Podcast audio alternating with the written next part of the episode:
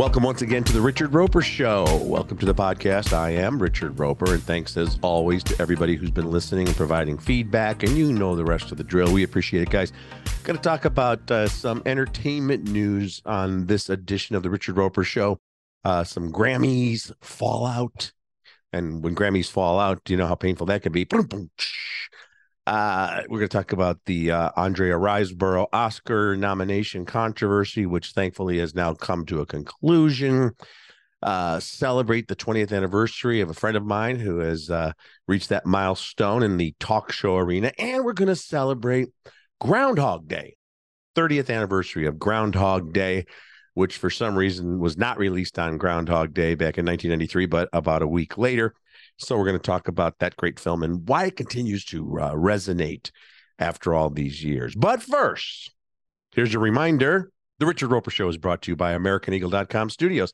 The digital landscape is changing rapidly, and to compete in today's online business environment, you need an experienced partner. You know this. Since 1995, AmericanEagle.com has partnered with companies of all sizes, offering web design, web development, e commerce, mobile apps, and digital marketing, everything you need to drive your overall business's success because they believe that today's online world is your online opportunity. All right, let's start off with the uh, Andrea Riseborough Oscar nomination controversy. We talked about this uh, on a recent podcast. Uh, the whole idea that um, because the official Instagram account for the independent movie To Leslie mentioned another actress, Cate Blanchett, actually mentioned my own piece in which I mentioned both performances that this was a violation of the rules and there was this big to do and hubbub and even a brouhaha, if you will. Here's the latest. If you hadn't heard, the Academy of Motion Picture Arts and Sciences has said they will not rescind Andrea Riseborough's Oscar nomination. We knew that was never going to happen. But they also announced they'd be conducting a review of campaign procedures in the wake of Riseborough's shock Best Actress nomination, the Board of Governors announced after a scheduled meeting. This is from Variety. Among the most prominent potential campaigning violations was a since deleted Instagram post from the To Leslie account that quoted an excerpt from Richard Roeper's top 10 films of the year, which referenced Riseborough's fellow Best Actress nominee, Cate Blanchett, in Tar, Variety spoke with multiple anonymous and past voters over the past week, with the majority agreeing there was really no wrongdoing. The nomination should not be rescinded. That has happened a few times for various violations in the Academy's history, but it's not going to happen this time around. And as I said last time, guys, uh, the whole idea that by quoting me, in which I said that Cate Blanchett was wonderful, but my favorite performance by an actress was from Andrea Riseborough, and ad quoting that is hardly like negative terrible uh, slamming of another actor. It's simply just quoting an article in which I compared the two, which of course the Oscars do because the whole point of the Oscars is you nominate the five best performances, if you will, and then pick the best of them all. That's what they do with the Oscars. So uh, the good that will come out of this, I hope, is that Andrea Riseborough, I hope she goes to the Oscars. I hope nobody asks her about this on the red carpet because she really had nothing to do with it. And I hope people celebrate her performance. And you know what? and we're going to talk about this uh, in the next couple of weeks anyway. But I'll let you know right now, Cate Blanchett's going to win anyway. You know, but the great thing about this is more people I hope will check out to Leslie, which grossed somewhere around thirty thousand dollars. You know, almost nobody saw it, and that that's the real uh, injustice here. And of course, with this nomination now, that brings a lot of attention to a terrific film. Okay, now let's talk about the Grammys. The Grammys were the other night. And this is kind of interesting, guys, because almost every time we see stories about television ratings for award shows, the Oscars, the Emmys, the Tonys, the SAGs, whatever the case may be, usually it's a downturn. You know, they still do, most of these shows actually do pretty well and sometimes pretty great in the ratings, but the the shorthand in the media coverage is always like, well, they're nowhere near what they used to be. That's because the ratings for no television show other than something like the Super Bowl, live sporting events, none of them match what they did even 10 or 15 years ago because there's so many more choices now, guys. But this is pretty cool, actually, and, and good for CBS and good for the Grammys. The 65th annual Grammy Awards telecast brought in 12.4 million in total viewers, according to Nielsen's kind of overnight national ratings, making it the most viewed show of the night, the largest for the audience uh, in the last few years. Of course, we had pandemic. Uh, related award shows that weren't the full fledged award shows. We're back to doing the full thing now. Grammys are up 30% from last year's show. And um, I guess the 2022 ceremony was the first in person Grammy show following the coronavirus pandemic. So this is the second one. Trevor Noah hosted. I thought he did a great job. Uh, he's a very smart and charming and likable guy who knows, I think, how to really navigate the tricky waters of an awards ceremony where it's not about the host. He was very funny, but also made sure we continued to celebrate the music. And as I've mentioned over the years, the Grammys were the first ones to figure this out early on in terms of the kind of more uh, traditional award shows that it's really listen it's great but i mean the categories there's so many categories in the grammys figuring out record of the year and song of the year and artist of the year and production of the year and all this stuff. It's really just this celebration of the music all different types of genres and a live concert performance you know big spectacles. They celebrated the 50th anniversary of hip hop some of these hip hoppers uh, have probably had hip replacements by now, but it was still great seeing the, you know, the old school legends and then the next generation, and sometimes sharing the stage together. A lot of times where you know the audience was almost participating Taylor Swift to be up there, you know, dancing in, in place to somebody else's music, and then you'd, then you'd get a country number, and then you know Stevie Wonder all this great kind of stuff going on. Of course, you can't really turn the Oscars into a performance because you're not going to go, and now here's Cate Blanchett doing a performance from Tar. So the the music is a built-in component there, and I think they do a great job with it. Uh, listen, it's not all for me, and I don't think the music there's not for everyone. Different types of music for different types of people, but they really do, I think, a great job. Listen, they bring all the young stars out there. Uh, you know, the Harry Styles and the Kendrick Lamars and the Taylor Swifts and you know that that whole generation, but then also the legends as well uh, which brings to brings us to the Bonnie Raitt win. So uh, the coveted song of the year, which is one of the big ones, if not the biggest. Bonnie Raitt, and this is from the Daily Mail. I love this. Who is Bonnie Raitt? Shock moment. Blues singer beats Beyonce, Adele, Taylor Swift, Harry Styles, Kendrick Lamar, and more to win the coveted Song of the Year award at Grammys.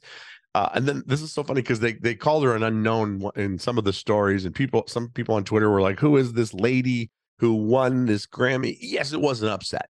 But let's let's just keep in mind that Bonnie Raitt has 13 Grammys, 30 nominations. She's a legend. She writes, she performs. Uh, you know, she's had some huge crossover hits. Uh, so although it was an upset because not one of the young superstars heard their name called for this, the idea that Bonnie Raitt is an unknown, she's only an unknown if you're not paying attention. Do a little research, folks. So um, good for Bonnie Raitt. That was pretty cool people also had a lot of fun with the memes, if you will, of uh, Ben Affleck with Jennifer Lopez. He looked uh, like he wanted to be almost anywhere else most of the time. I saw somebody, I, am sorry, I can't give credit because it was scrolling through social media, but I did see that someone said um, Ben Affleck looking around, wondering where the Dropkick Murphys are. you know, where the Dropkick Murphys? It's my terrible Boston accent, but you know, I don't know Ben Affleck's taste in music. I think it might tend a little more toward Boston rockers like the Dropkick Murphys or classic rock. God bless them. You know, who knows what was going on there. We wish him the best. People just love showing sad Ben Affleck and pouty Ben Affleck. Listen, leave the guy alone. Wish him the best. Uh, then this is also uh, kind of a cyclical thing that happens every generation, but uh, you get the uh, the far right conservatives who were just outraged and offended and beyond shocked because Sam Smith and Kim Petras performed a Satan themed set.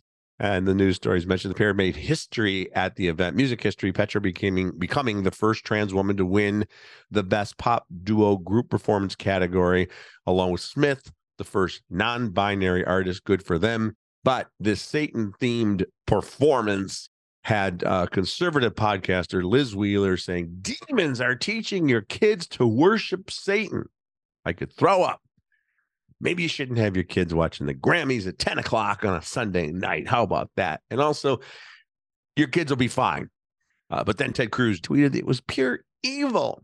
Uh, you know, for as long as there's been music, it's been considered to be evil and a bad influence from Elvis wiggling his hips uh, to the revolutionary music of the 60s. And, you know, we had a lot of that kind of satanic rock, you know, which is bullshit, most of it. You know, I mean, this this to me was a, a, a performance, performance art, and uh, take it for what it is.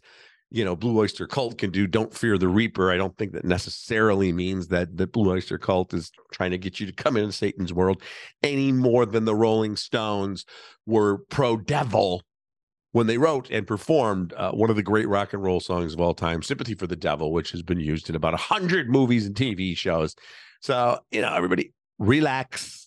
It's not going to be Sam Smith and Kim Petras' performance that's going to get your kids into satanic worship, but it's an easy target for the far right. It always has been to go after, you know, either hip hop music or you know devil worship and saying this is evil and they're recruiting kids and all that bullshit and it's it's music it's entertainment judge accordingly i also on another note want to uh, congratulate jimmy kimmel who recently celebrated 20 years as a late night talk show host i've known jimmy for a long time met him right when he was starting his talk show way back in the day uh, he was a huge fan of roger ebert's and that's how you know we Roger and I did a couple things with them. There is a if somebody out there can find this for me, this would be the greatest thing. I would love this so much. But Jimmy Kimmel did a prime time holiday special. I want to say around 2005. And it was kind of a takeoff on the old Bob Hope type Christmas specials where, you know, they would kind of, the conceit would be some old time entertainer legend would be hosting a Christmas party at his house, clearly a set. And then the doorbell would ring and it's like, hey, the Monkees are here. Why? It's Phyllis Diller has now arrived. And that's how they bring all the guests in. Jimmy Kimmel did a parody of that and had everybody. I can't remember. I know Mike Tyson was on there. Uh, and Roger and I he entered the door at one point. He's like, it's Ebert and Roeper," And we all sang a medley of uh, Here Comes Santa Claus, right down Santa Claus Lane. I have never seen the show. I remember doing it. I know it's real and it's listed on IMDb and some of these sites. But if anybody ha- happens to have a copy of that, R Roeper at suntimes.com is probably the easiest way to get a hold of me, or you can uh, contact me through social media. I would love to see a tape of that. Anyway, enough about me. This is about Jimmy Kimmel.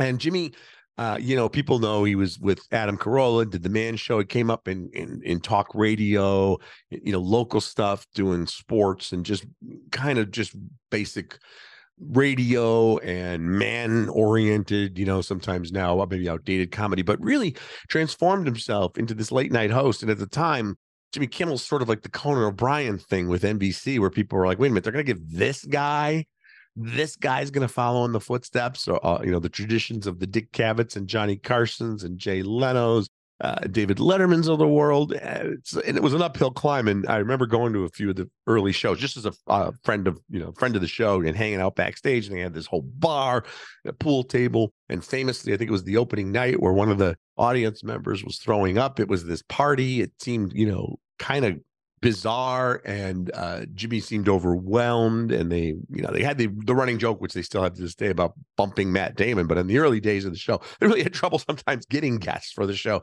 And now you know 20 years is an incredible accomplishment and and Jimmy has done a magnificent job. He works really really hard and he's always been a guy who loves show business but also can be just irreverent enough uh, that to make it funny. And um it's kind of the last remaining pretty much traditional talk show at late night. I mean, there are tons of shows. A lot of them, you know, Colbert's more into the, the, the, commentary stuff, which is fantastic. Seth Meyers is really good.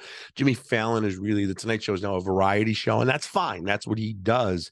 But Jimmy Kimmel pretty much follows the traditional model that we saw going all the way back to the early days of the Tonight Show and Jack Paar, Steve Allen before him, then Johnny Carson, and then Leno and even Letterman, who was irreverent and revolutionized things. But you know, a guy comes out in a suit, uh, he does a monologue about current events.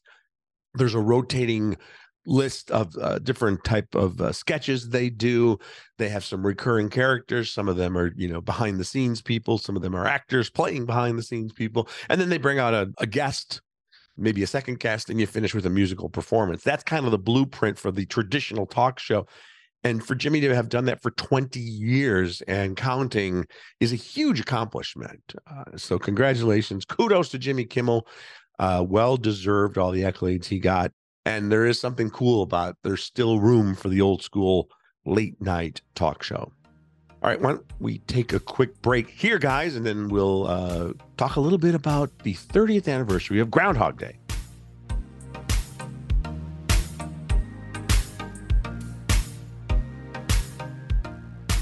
But first, let me tell you about Portillo's. It's one of my favorite places to eat on the planet Earth, and that is absolutely true. I'm not making that up. I I, I probably order from or eat drive through a Portillo's drive through and eat from Portillo's, I probably once a week. Probably, I would say. And you know why? Because they got the best hot dogs, they got the best Italian beef, they got the best Italian sausage, and they got great salads, they got great French fries, they got great everything that you want. If it's comfort food or uh, what are they called? Fast casual now, whatever that is, you you have got to stop by a Portillo's if you haven't done it yet. And if you live outside of the area in which there are Portillo's, you can order the stuff online. And I always tell you, order the chocolate cake because it's the best chocolate cake you're ever going to have in your life. You can think, well, now, how is a fast casual restaurant in Chicago going to make the best chocolate cake I ever had in my life? Trust me, it is. There are people all over the planet Earth that actually order that cake for their weddings and they build wedding cakes out of the individual chocolate cakes. I'm not making that up. Try it. Portillos.com. P O R T I L L O S. That's how you spell it. Portillos.com.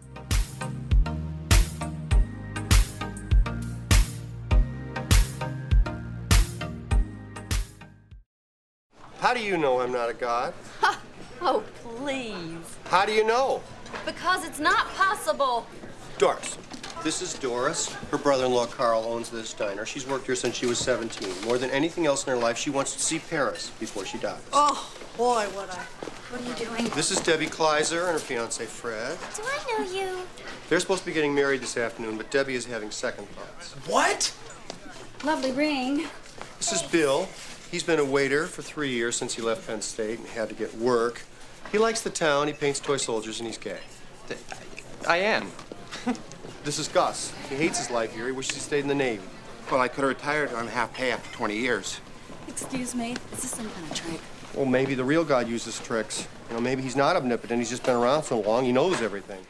Okay, there it is. Groundhog Day was released in February of 1993. And according to my St. Jude the Apostle School training in math, that's 30 years. For some reason, they didn't release it on Groundhog Day, but 10 years, 10 days, I'm sorry, 10 days later, on uh again doing my math february 12th 1993 which is right around the time i hope you're listening to this podcast. Uh i've written a few pieces through the years about groundhog day which uh, if you haven't seen it folks stop listening to this podcast right now and go watch it and come back to me. I'm, I'm sure most of you have uh, kind of some of the fun ironies when we talk about groundhog day which is the story of uh, somebody who keeps repeating the day over and over again and the movie itself has a great repeatability factor. We've talked about repeatability on the podcast. Some movies you can watch time and again and you always find something new to love and the comedy's great or sometimes the you know the, the heavy drama word something like goodfellas and then there's other movies which are great but you don't want to watch over and over again. The sophie's choice the uh, the schindler's list great films like that but not something you're going to queue up probably every six months. But Groundhog Day has become the kind of film that people love to revisit every year. When it came out, it was a hit and it did big money and it got generally good reviews. But over the years, it has become uh, considered a real classic, with the American Film Institute ranking it number 34 in a list of the greatest comedies of all time. Uh, a 2014 poll of entertainment industry members in the Hollywood Reporter placed it as number 63, not as the 63rd best comedy of all time, but the 63rd best film of all time. Uh, and there have been, you know, all different types of faiths, from Buddhism to Christianity, uh, you name it, have embraced certain elements of it. Uh, I know there have been classes taught in college about the philosophy of Groundhog Day the self improvement factor, the self actualization, the idea that, you know, Phil Connor starts off as this self absorbed narcissist who's rude and just wants to get the hell out of Punxsutawney. But then, of course, as he lives more and more days, first says, How do I use this to my advantage? How do I use this to get laid? How do I use this to fall in love or get Andie MacDowell's Rita to fall in love with me? Uh, I'm going to eat everything and smoke everything and rob banks and all this shit, rob a armored truck. And then as um, as time goes by, he becomes, you know, a better person and and does better for people and comes to really embrace life. A couple of things about uh, Groundhog Day. Uh, one of the one of my favorite scenes is when early on Phil sidles up next to Rita in the bar and offers to buy her a drink. Let's listen to that scene right now. What are the chances of getting out today? The van still won't start. Larry's working on it. Wouldn't you know it? Can I buy you a drink? Okay. Jim Beam, ice, water. For you, miss? Sweet vermouth on the rocks with a twist, please. What are the chances of getting out of town today? The van still won't start. Larry's working on it. Oh, wouldn't you know it? Can I buy you a drink? Okay. Uh, sweet vermouth, rocks with a twist, please. For you, miss? The same. That's my favorite drink. Mine too. It always makes me think of Rome. The way the sun hits the buildings in the afternoon. Well, what should we drink to? I like to say a prayer and drink to world peace. To world peace. World peace.